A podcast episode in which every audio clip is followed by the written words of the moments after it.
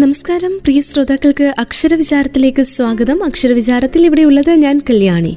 ഇന്ന് അക്ഷരവിചാരത്തിന്റെ ഈ അധ്യായത്തിൽ നമ്മൾ കേൾക്കുവാൻ പോകുന്നത് അഖിൽ കെ എഴുതിയ സിംഹത്തിന്റെ കഥ എന്ന പുസ്തകത്തെക്കുറിച്ചാണ്. അളന്നെടുത്ത വരകളും വർണങ്ങളും. ഓരോ വർണത്തിനും ഓരോ അർത്ഥം എന്ന പോലെ ഓരോ അധ്യായവും പുത്തൻ പുത്തൻ വായന അനുഭവം നൽകുന്ന ഒരു പുസ്തകമാണ് അഖിൽ കെയുടെ സിംഹത്തിന്റെ കഥ. വായിക്കുന്ന ഓരോ പേജിലും ഓരോരോ സർപ്രൈസുകൾ ഒരുക്കി വെച്ചിട്ടുണ്ട് ഈ എഴുത്തുകാരൻ. തെയ്യത്തിന്റെ മുഖത്തെഴുത്ത് പോലൊരു നോവൽ എന്ന് സിംഹത്തിന്റെ കഥയെ വിശേഷിപ്പിക്കാം. കാരണം തെയ്യവുമായി ഇടകലർന്ന് നിൽക്കുന്ന കുറേയേറെ കാര്യങ്ങൾ സംസ്കാരങ്ങൾ നമ്മുടെ പൈതൃകത്തിന്റെ ഭാഗമായിട്ടുള്ള ഒട്ടേറെ ഒട്ടനവധി കാര്യങ്ങളൊക്കെ ഈ കഥയിൽ ഈ ഒരു നോവലിൽ അടുക്കിയിരിക്കുന്ന കഥയിലൂടെ അഖിൽ വിവരിച്ചു തരുന്നുണ്ട്. ഈ നോവലിലെ ഒരു ഭാഗം ഇങ്ങനെയാണ്. ഏറെ സൗന്ദര്യാത്മകമായിട്ടുള്ള രീതിയിലാണ് വർണന. വിൽപ്പനയ്ക്ക് വെച്ചതുപോലെ ആകാശം മുകളിൽ നക്ഷത്രങ്ങളെ നിരത്തി വെച്ചൊരു രാത്രി. അങ്ങനെ ഒരു രാത്രിയായിരുന്നു അത്. അന്നാണ് ജീവിതത്തിൽ ആദ്യമായി ശരവണനും ആദിയും പണിയെടുത്ത് ജീവിക്കാൻ തീരുമാനിച്ചത്. ഏക്കർ മലയുടെ താഴ്വാരങ്ങളിൽ പടർന്നു കിടക്കുന്ന ഇടവഴികളിൽ കാത്തുനിന്ന് ഒറ്റപ്പെട്ട ആളുകൾ വരുമ്പോൾ അവർക്ക് കുറുകെ പ്രേതത്തിന്റെ വേഷം കെട്ടി ഓടുന്നതായിരുന്നു ജോലി. ആദ്യം ആദിയുടെ പദ്ധതി കേട്ടപ്പോൾ ശരവണന് ചിരിയും സഹതാപവും തോന്നി. ഈ മാറിയ കാലത്ത് പ്രേതത്തിന്റെ വേഷം കിട്ടിയാൽ ആളുകൾ പേടിക്കുമെന്ന് കരുതാൻ ഒരു മണ്ടനോ മാനസിക രോഗിക്കോ മാത്രമേ സാധിക്കൂ. പക്ഷെ ആദി ആത്മവിശ്വാസത്തിലായിരുന്നു. അവന്റെ കണക്കുകൂട്ടലുകൾ തെറ്റിയില്ല. ഈ വായിച്ച ഭാഗം ഈ നോവലിലെ ഒരു പ്രധാനപ്പെട്ട ഇടമാണ്. അതിൽ പറഞ്ഞിരിക്കുന്നത് പോലെ തന്നെ ഇകർമല എന്ന സ്ഥലത്തെ ജനങ്ങളുടെ ജീവിതത്തെയാണ് ഈ നോവലിൽ അടയാളപ്പെടുത്തുന്നത്. ഇപ്പോൾ വായിച്ചതിൽ നമ്മൾ കേട്ട ശരവണനും ആദിയും ഒക്കെ പ്രധാന കഥാപാത്രങ്ങളെന്ന് നമുക്ക് വിളിക്കാൻ സാധിക്കില്ല. കാരണം ഇവരൊക്കെ ഉപകഥാപാത്രങ്ങളാണ്. പ്രധാന കഥാപാത്രമെന്ന് എടുത്തു പറയത്തക്ക ഒരാൾ ഈ നോവലിലില്ല. പല കഥാപാത്രങ്ങൾ പല പേരുകൾ കയറി ഇറങ്ങി വരും ഈ പുസ്തകം വായിക്കുമ്പോൾ. സിംഹത്തിന്റെ കഥ അതാണ് പുസ്തകത്തിന്റെ പേര്. ആ പേരിലെ ഗർജനം ആസ്വാദനത്തിലും അനുഭവപ്പെടുന്നുണ്ട്. ഒതുക്കത്തോടെയുള്ള ആഖ്യാന ശൈലി കഥാതന്തു കഥാപരിസരം എല്ലാം ഈ നോവലിനെ വേറിട്ടതാക്കുന്നുണ്ട്. മലബാറിന്റെ നാട്ടുഭാഷാ വഴക്കവും സംസ്കാരവും ഒക്കെ കഥയുടെ ജെ സി ബി കൊണ്ട് കോരി വായനക്കാരന്റെ മനസ്സിലേക്കിടുകയാണ് അഖിൽ കെ എന്ന എഴുത്തുകാരൻ. അതിലെ മറ്റൊരു ഭാഗം ഇങ്ങനെയാണ്. കാലിന്റെ മടമ്പിലെ മണ്ണ് കുടഞ്ഞു കളഞ്ഞു കാട്ടി തിടുക്കപ്പെട്ട് പടിപ്പുരയിലേക്ക് കയറി. അച്ഛന്മാർക്കും കൂട്ടായക്കാർക്കും മുഖം കൊടുക്കാതെ രണ്ടാം മുണ്ടെടുത്ത് വീശിയിരിക്കാൻ ഉദ്ദേശിക്കുന്ന സ്ഥലത്തെ പൊടി പറത്തിക്കളഞ്ഞു. അരികിലെ തൂണിലെ കുത്തുവിളക്കിലെ നാളം നടത്തം പഠിക്കുന്ന കുട്ടിയെപ്പോലെ ഒന്നുലഞ്ഞു. കൃത്യനേരത്ത് കോരനച്ചൻ കൈപ്പത്തി വട്ടം കെട്ടി ചുറ്റും പിടിച്ചതുകൊണ്ട് തിരിനാളം അണഞ്ഞില്ല. തിരി ആരോഗ്യം വീണ്ടെടുത്തപ്പോൾ കാട്ടിയെ ഒന്ന് അമർത്തി നോക്കിക്കൊണ്ട് കോരനച്ചൻ കൈ തിരിച്ചെടുത്തു. ഇതുപോലെ ലളിതമായ ഭാഷയിലാണ് ആഖ്യാനം. ഒരു തിരി കെടുന്നതിനെക്കുറിച്ച് എത്ര ലളിതമായി എത്ര വ്യക്തമായാണ് നമുക്കൊരു ചിത്രം ലഭിക്കുന്നത്. ത്രില്ലർ നോവലുകൾ എന്ന് പറയുമ്പോൾ നമുക്കത് പുതുമയുള്ള കാര്യമല്ല. എന്നാൽ കലയിലും സാഹിത്യത്തിലും വിപ്ലവത്തിന്റെയും പരീക്ഷണത്തിന്റെയും കാലമാണ് കടന്നുപോയിക്കൊണ്ടിരിക്കുന്നത്. അത്തരത്തിലൊരു പരീക്ഷണ കഥ തന്നെയാണ് സിംഹത്തിന്റെ കഥ എന്ന നോവലും. ത്രില്ലർ പരിവേഷത്തിൽ നാട്ടിൻപുറത്തെയും സാധാരണ ജീവിതങ്ങളെയും ഐതിഹ്യങ്ങളെയും സംസ്കാരത്തെയും ഒക്കെ സംയോജിപ്പിച്ചു കഴിഞ്ഞാൽ കിട്ടുന്ന ഒരു വ്യത്യസ്ത അനുഭവമുണ്ടോ? അങ്ങനെ ഒരു അനുഭവം ഉണ്ടെങ്കിൽ ആ അനുഭവം തന്നെയാണ് ഈ നോവൽ നമുക്ക് നൽകുന്നത്. വെറും ഒന്നര മാസം കൊണ്ട് ഏക്കർ മല എന്ന സ്ഥലത്തെ അവിടുത്തെ താഴ്വാരങ്ങളിലെ എണ്ണം പറഞ്ഞ ജനപദങ്ങളിൽ ഭയം എന്നതൊരു സാംക്രമിക രോഗം പോലെ പടർന്നു പിടിക്കുകയാണ്. ആദ്യം വാറ്റുകാരുടെ കൂട്ടത്തിലെ ഒരു മെലിഞ്ഞ മനുഷ്യനാണ് ശരവണനെ വന്ന് കണ്ടത്. അവന്റെ പേര് രാജൻ എന്നാണെന്ന് ആ കൂടിക്കാഴ്ചയുടെ സമയത്ത് ശരവണന് അറിയില്ലായിരുന്നു. പലയിടത്ത് വെച്ച് പലതവണ കണ്ടിട്ടുണ്ടെങ്കിലും ഭാവിയിൽ ഇയാളോട് സഹകരിച്ച് ജീവിക്കേണ്ടി വരുമെന്ന് ശരവണൻ അന്നൊന്നും കണക്ക് കൂട്ടിയിരുന്നില്ല. ഇങ്ങനെ പറഞ്ഞവസാനിപ്പിക്കുന്ന ഒരു പേജിൽ നിൽക്കുമ്പോൾ അടുത്തയിടത്ത് സംഭവിക്കുന്നത് എന്താണെന്ന് അറിയുവാനുള്ള ആകാംക്ഷ നമ്മുടെ ഹൃദയത്തിലേക്ക് കോറിയിടുന്നതിൽ എഴുത്തുകാരൻ വിജയിച്ചിട്ടുണ്ട്. ഈ ശരവണൻ ആരാണെന്നും രാജൻ എന്തിനാണ് അദ്ദേഹത്തിന്റെ ജീവിതത്തിലേക്ക് വന്നത്? ഇങ്ങനെ നമ്മുടെ മനസ്സിലേക്കും കടന്നുവരും അനവധി ചോദ്യങ്ങൾ.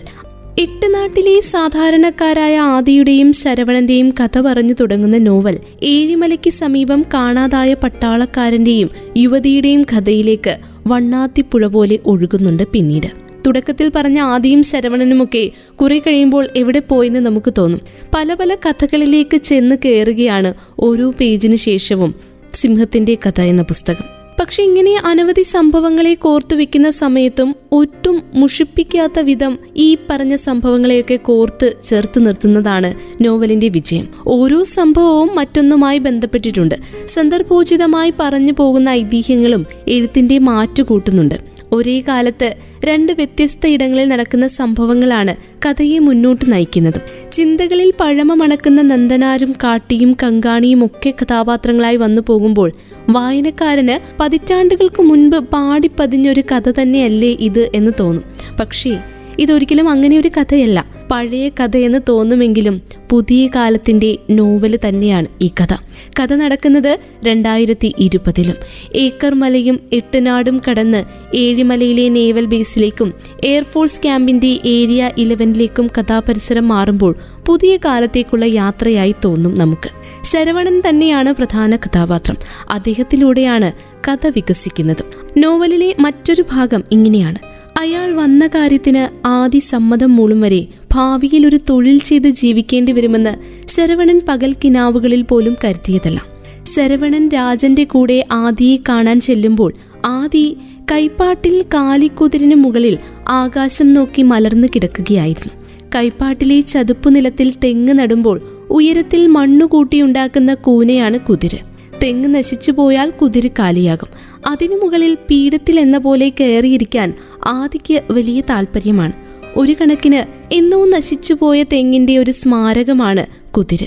അതിനു മുകളിൽ ആദിയെ കാണുമ്പോഴെല്ലാം ശരവണന്റെ ചിന്തകൾ ഓർമ്മകളിലേക്ക് പരക്കം പായും. ഏക്കർ എട്ട് നാടും കോലങ്ങളും ബാലേട്ടന്റെ ചായക്കടയും ഒക്കെ ഈ കഥയിൽ കടന്നു വരുന്നുണ്ട്.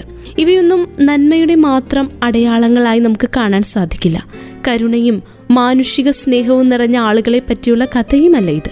മേലേരി പോലെ കനലെരിയുന്ന പകയുടെയും തകർത്തെറിയേണ്ട സാമൂഹിക ചിട്ടവട്ടങ്ങളുടെയും ഇരട്ടത്താപ്പിന്റെയും കഥ കൂടിയാണ്. അടിച്ചമർത്തലുകൾക്കൊടുവിൽ വേട്ടക്കാരനായി മാറേണ്ടി വരുന്ന ഇരകളുടെ കഥ കൂടിയാണ്. കൊല്ലപ്പെട്ടവരോട് ചെയ്യുന്ന നീതിയാണ് ഒരു ജനത ജീവിച്ചിരിക്കുന്നു എന്നതിന്റെ തെളിവ് എന്ന ഒറ്റ വരിയിൽ ഈ നോവലിന്റെ നീതി അടങ്ങിയിട്ടുണ്ട്. ഏക്കർ മലയുടെ ഒരു അതിരിൽ മാത്രമാണ് ജനവാസമുള്ളത്. അതൊഴികെയുള്ള ബാക്കി എല്ലാ വശങ്ങളും പ്രകൃതി അതിന് തോന്നിയതുപോലെ പതിച്ചെടുത്തിട്ടുണ്ട്. എട്ട് ഗ്രാമങ്ങൾ ചേർന്ന ജനപദത്തിന് എതിർവശം വണ്ണാത്തിപ്പുഴയിൽ തെങ്ങിൻ തടി കുത്തിയിറക്കി പൂഴി നിറച്ച് മെടഞ്ഞു കെട്ടിയുണ്ടാക്കിയ കെട്ടുപാലം മുതൽ ഏക്കർമല വരെയും ചതുപ്പാണ്. ഏക്കർമലയെക്കുറിച്ച് വർണിച്ചിരിക്കുന്ന ഭാഗം വായിക്കാൻ നല്ല രസമാണ് ഏക്കർ കണക്കിന് ചെളിയും വെള്ളം താഴാത്ത പാടങ്ങളും കാലിക്കുതിരകളും ചേർന്ന വിജന ഭൂമിയാണത്. മറ്റുള്ള വശങ്ങളിൽ ഒന്നിൽ പീലിമുടിയെന്ന കാറ്റുപോലും നൂഴ്ന്നു കയറാത്ത കൊടുങ്കാടും മറ്റൊരു വശത്തെ ചുറ്റി വന്നാത്തിപ്പുഴയും നിറഞ്ഞൊഴുകുന്നു. എല്ലാത്തിനും നടുവിൽ കെണിയിൽപ്പെട്ടിട്ടും തല താഴ്ത്താത്ത മൃഗത്തെപ്പോലെ തലയുയർത്തി നിൽക്കുകയാണ് ഏക്കർ മല എന്ന പ്രദേശം. എന്ത് ഭംഗിയിലാണ് ഒരു സ്ഥലത്തെ അടയാളപ്പെടുത്തിയിരിക്കുന്നത് അതും അക്ഷരങ്ങളിൽ. ഇത് മാത്രമല്ല ഈ സ്ഥലത്തോട് ചേർന്ന് നിൽക്കുന്ന ഐതിഹ്യങ്ങളും ഇടയ്ക്കിടയ്ക്ക് നോവലിൽ കടന്നു വരുന്നുണ്ട്. ഈ പ്രീതത്തിന്റെ വേഷം കെട്ടിക്കാണിച്ചാലൊക്കെ ആളുകൾ പേടിക്കുമെന്ന് നീ ശരിക്കും വിശ്വസിക്കുന്നുണ്ടോ എന്ന് ചോദിക്കുന്ന ഒരു രംഗമുണ്ട്. അങ്ങനെ ചോദിക്കുമ്പോൾ ആദിയുടെ മുഖത്ത് ചുവപ്പും കറുപ്പും കലർന്ന നിറങ്ങൾ തേച്ചു പിടിപ്പിച്ച ശേഷം അതിനു മുകളിൽ വെളുത്ത കട്ടിയുള്ള വരകൾ വരയ്ക്കുകയായിരുന്നു ശരവണൻ. ഇത്രയും പറയുമ്പോൾ തന്നെ ആ ഒരു രൂപം നമ്മുടെ മനസ്സിലേക്ക് ഓടിയെത്തും. വ്യത്യസ്ത ഇടങ്ങളിലെ സംഭവങ്ങളെയും കഥാപാത്രങ്ങളെയും കോർത്തിണക്കി ഉദ്വേഗഭരിതമായ നിമിഷങ്ങളിലൂടെയാണ് സിംഹത്തിന്റെ കഥ മുന്നോട്ട് നീങ്ങുന്നത്. ഒറ്റക്കോലവും മേലേരിയും കൊടിയിലെയും ഒക്കെ സംസ്കാരത്തിന്റെ ഭാഗമാക്കിയ എട്ട് നാടാണ് പ്രധാന കഥാപരിസരം. വർഷങ്ങളായി ഒറ്റക്കോലം കെട്ടിയാടിയ ചിണ്ടന്റെ അകാല മരണം നാടിനെ ആകെ പിടിച്ചു കുലുക്കുന്ന ഒരു രംഗമുണ്ട്. മണ്ണടിഞ്ഞ ചിണ്ടച്ചന്റെ പകയുടെ ഗർജനം ഇന്നും ഏക്കർമല എന്ന ഗ്രാമത്തെ പ്രകമ്പനം കൊള്ളിക്കുന്നതായും നമുക്ക് വായിക്കാം. വർഷങ്ങൾക്കിപ്പുറം പലയിടങ്ങളിൽ പലരും ചിണ്ടനെ വീണ്ടും കണ്ടതായി പറയുന്നുണ്ട്. ഇങ്ങനെയൊക്കെയുള്ള കുറേ സന്ദർഭങ്ങൾ നോവലിലുണ്ട്. ഇതൊക്കെ നോവലിലും സിനിമയിലും അല്ലാതെ നടക്കില്ല എന്ന് നമ്മൾ വിശ്വസിക്കുന്ന കുറേ കാര്യങ്ങളുണ്ട്. അങ്ങനെ അവിശ്വസനീയമായ വിധത്തിലുള്ള ഒരു കഥയെ കൂടി ചേർത്ത് കെട്ടുന്നുണ്ട് ഈ നോവലിൽ. ചിണ്ടന്റെ കാര്യം ഒരു വശത്ത് നടക്കുമ്പോൾ തന്നെ സമീപത്തുള്ള എയർഫോഴ്സ് ഏരിയ ഇലവനിൽ നിന്ന് ഒരു യുവതിയെയും ചെറുപ്പക്കാരനായ പട്ടാളക്കാരനെയും കാണാതാവുന്നുണ്ട്. തുടർന്നുണ്ടാകുന്ന സംഭവങ്ങളുടെ വായന അനുഭവമാണ് സിംഹത്തിന്റെ കഥ. അതിലെ മറ്റൊരു ഭാഗം ഇങ്ങനെയാണ്. വേർപുലിയുടെ ശുഭാപ്തി വിശ്വാസത്തിന് അനുകൂലമായ സൂചനയുമായി ആകാശത്ത് ഒരു കൃഷ്ണപ്പരുന്ത് വട്ടമിടുന്നുണ്ട്. നല്ലത് തന്നെ ഒരേ സമയം രണ്ട് കൊടിയില നൽകാൻ കഴിഞ്ഞാൽ പ്രശ്നമില്ലായിരുന്നു. എന്നാൽ ഒരെണ്ണത്തിൽ കൂടുതൽ നൽകാൻ കഴിയില്ലെന്ന് പ്രശ്നചിന്തയിൽ തെളിഞ്ഞിട്ടുണ്ട്. ഇവിടുത്തെ ശക്തി ചൈതന്യങ്ങൾക്ക് പൊതുവിൽ ആനന്ദം കുറഞ്ഞിരിക്കുകയാണെന്ന് പ്രശ്നം വെച്ചപ്പോൾ നേരത്തെ തന്നെ തെളിഞ്ഞതാണ്. സ്വർണ പ്രശ്നത്തിൽ തെളിഞ്ഞു വന്നത് ഞാൻ വീണ്ടും ഓർമ്മപ്പെടുത്തിയാൽ ഇവിടുത്തെ പല പ്രമുഖർക്കും അത് വലിയ ക്ഷീണമായിരിക്കും. ഇവിടുത്തെ തണ്ടയും കൈയും കനത്ത ബാല്യക്കാരെക്കാൾ പെണ്ണുങ്ങൾ ഇവിടുത്തെ കാര്യങ്ങൾ ചെയ്യുന്നതാണ് ദൈവത്തിനിഷ്ടം. അതാണ് പ്രശ്നചിന്തയിൽ തെളിഞ്ഞത്. എന്തൊരു മാനക്കേടാണിത്? ഈ കാലത്ത് നമുക്ക് പുറമോടിയില്ലെങ്കിൽ നമ്മൾ കഴിവ് കുറഞ്ഞവരാണെന്ന് ആളുകൾ കരുതും. ചരിത്രത്തിൽ നമ്മൾ വലിയ കൊലകൊമ്പന്മാർ തന്നെയായിരുന്നു. ഒരാവശ്യം വന്നപ്പോൾ പുലിയെ തന്നെ പിടിച്ചു കെട്ടുവാൻ വേണ്ടി ഇവിടെ ഇതേ മതിൽക്കെട്ടിനകത്ത് നിന്ന് നമ്മുടെ പൂർവികർ പുറപ്പെട്ടു പോയിട്ടുണ്ട്. അവർ പക്ഷേ തണ്ടയും കൈയും കനത്തവരായിരുന്നു. പക്ഷേ ചരിത്രം കുനിഞ്ഞു നടക്കുന്നവന്റെ തോളിലേറിയില്ല. വിരിഞ്ഞു നിൽക്കുന്നവന്റെ ശിരസിലേറിയാണ് സഞ്ചരിക്കുന്നത്. പോയ മാനം വലിയ പരിക്കുകളില്ലാതെ തിരിച്ചു പിടിക്കാൻ ഇപ്പോൾ ക്ഷേത്രം മേൽക്കൂര ചെമ്പടിച്ചാൽ സാധിക്കും. ഇവിടെ തല്ല് കാണാൻ കൂടി നിൽക്കും പോലെ ഒരുപാട് എണ്ണം വന്നു നിൽക്കുന്നുണ്ട്. ഇവന്മാരെ പോലെ ഒരു പതിനായിരം എണ്ണം കൂടി വന്നാൽ പോലും ഒരു പത്ത് ലക്ഷം രൂപ പിരിച്ചെടുക്കാൻ സാധിക്കില്ല. ക്ഷേത്രത്തിന്റെ അടിയാധാരമൊന്നുമല്ലല്ലോ ഒരു ചീന്ത് വാഴയിലയല്ലേ ചോദിക്കുന്നത്. അതിൽ വെക്കാൻ ഒരു തിരിയാണോ ഇല്ലാതെ പോയത്? ഇനി തിരിയിൽ പുരട്ടാൻ ഇവിടെ ഒരു മൂടി എണ്ണയില്ലെങ്കിൽ അത് പറഞ്ഞാൽ മതി. ഉദയഗിരിയിൽ നിന്ന് കൊടുത്തുവിടാം. ചിണ്ടൻ പൈസ വാങ്ങിയിട്ടല്ലേ തെയ്യം കിട്ടിയത്? അല്ലാതെ ഓസിനൊന്നുമല്ലല്ലോ. അയാളുടെ വീട്ടുകാര് ഇവിടെ നിന്ന് കാലങ്ങളായി കൊണ്ടുപോകുന്ന വാഴക്കുലയുടെ പൈസ മാത്രമുണ്ടെങ്കിൽ പത്തമ്പലം വേറെ ചെമ്പടിക്കാമായിരുന്നു. എങ്ങനെ ശരിയാകാനാണ്? ഇവിടെ ചിലർക്ക് അമ്പലമുറ്റത്തെ വാർമരം വെള്ളമൊഴിച്ച് വലുതാക്കുന്നതാണ് വികസനം. മറ്റൊരു കൂട്ടർ പറഞ്ഞത് ഗിരി അവരുടെ നാട്ടുകാരനാണ് എന്നാണ്. ഇത് പറഞ്ഞു നടക്കാൻ ചില്ലറ ഉളുപ്പില്ലായ്മ ഒന്നും പോരാ. അങ്ങനെയാണെങ്കിൽ ഗിരിയുടെ ഭാര്യ പ്രസീത നമ്മുടെ നാട്ടിലുള്ളതാണ്. ഇതൊക്കെ പറഞ്ഞു നടക്കാനാണെങ്കിൽ പിന്നെ എന്തിനാണ് ഹേ എട്ട് സഭ? ഉടൻ ഗിരിയെ സമ്മതമറിയിച്ച് നാളെ തന്നെ ഓടിറക്കി പണി തുടങ്ങണമെന്നാണ് നമ്മുടെ അഭിപ്രായം. പിറകിൽ നിന്ന് ആരോ കൈപിടിച്ചു വലിച്ചപ്പോഴാണ് നാരായണൻ മൂപ്പർ എന്ന മറ്റൊരു കഥാപാത്രം ഈ പറഞ്ഞ സംസാരം അവസാനിപ്പിച്ചത്. എന്താ സംശയം? മനുഷ്യന്റെ മനസ്സിൽ നിന്നും ഒരിക്കലും ഭയം അകന്നു പോകുന്നില്ല. ഇങ്ങനെയൊരു വാചകം നോവലിലുണ്ട്. അത് തികച്ചും സത്യം തന്നെയാണ്. ഭയം മനസ്സിന്റെ ആദിമ രൂപമായിട്ടാണ് നോവലിൽ എത്തുന്നത്. വെളിച്ചത്തോടും ആൾക്കൂട്ടത്തോടും ആഭിമുഖ്യം പ്രകടിപ്പിച്ചാണ് മനുഷ്യന്റെ തലച്ചോറ് ഇന്ന് കാണുന്ന വിധത്തിൽ വികസിച്ചു വന്നതെന്നും പറയുന്നുണ്ട്. ഇത് രണ്ടും ഒരുമിച്ച് കിട്ടാതായാൽ മനുഷ്യൻ അസ്വസ്ഥനാകും. ഈ സമയത്ത് ഭയത്തിന്റെ ഏതെങ്കിലും ഒരു സ്രോതസ്സുമായി എതിരെ നിൽക്കാൻ മനുഷ്യന് സാധിക്കില്ല. അങ്ങനെ പല പല സത്യങ്ങളും നമ്മൾ കാണാതിരുന്നിട്ട് പോലും നമ്മുടെ ജീവിതത്തിലേക്ക് വന്നുപോയ സത്യങ്ങളെ അടുക്കി വെച്ചിട്ടുണ്ട് അക്ഷരങ്ങളിൽ ഈ എഴുത്തുകാരൻ. മരണത്തിന് മുൻപ് നിനക്ക് എന്തെങ്കിലും അവസാന ആഗ്രഹമുണ്ടോ എന്ന് പരിഹാസത്തിന്റെ രൂപത്തിലാണ് പുലി ഗിരിയോട് ചോദിക്കുന്നത്. എനിക്ക് നിന്റെ മുഖം ഒന്ന് കാണണം. അല്പം പോലും ആലോചിക്കാതെ ഗിരി ഉടനടി മറുപടി പറയുന്ന രംഗവുമുണ്ട്. മൃഗത്തെ മാതിരി ഒന്ന് അലറിയ ശേഷം കുടുകുടി ചിരിച്ചുകൊണ്ടാണ് സിംഹം അതിനോട് പ്രതികരിക്കുന്നത്. കൈകൾ രണ്ടും പിറകിലേക്ക് കൊണ്ടുപോയി സിംഹം മുഖംമൂടിയുടെ കെട്ടുകൾ അഴിച്ചു. മുഖംമൂടി താഴ്ന്ന് സിംഹത്തിന്റെ മുഖം കണ്ടപ്പോൾ കണ്ണുകൾ ഇറുക്കി പൂട്ടിക്കൊണ്ട് ഗിരി തല താഴ്ത്തിയിട്ടു.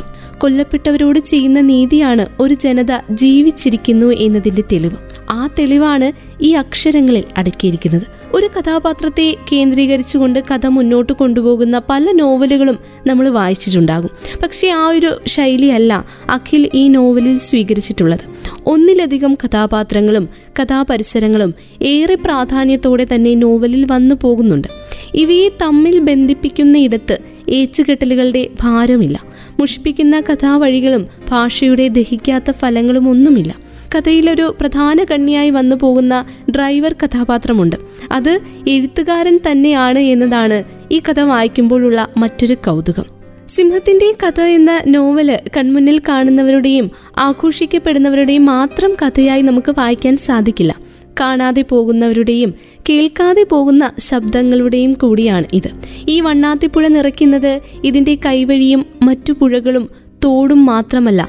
മഴ കഴിഞ്ഞ് അതിന്റെ അതിരുകളിലെ ഇലകളിൽ നിന്ന് ഉതിരുന്ന ചെറിയ തുള്ളികൾ കൂടെ ചേർന്നതാണ്. അത് മനസ്സിലാക്കാത്തതാണ് നമ്മുടെ നാട്ടുകാരുടെ പ്രധാന പ്രശ്നം. ഇത് നോവലിൽ ഒരിടത്ത് ആദി ശരവണനോട് പറയുന്നതാണ്.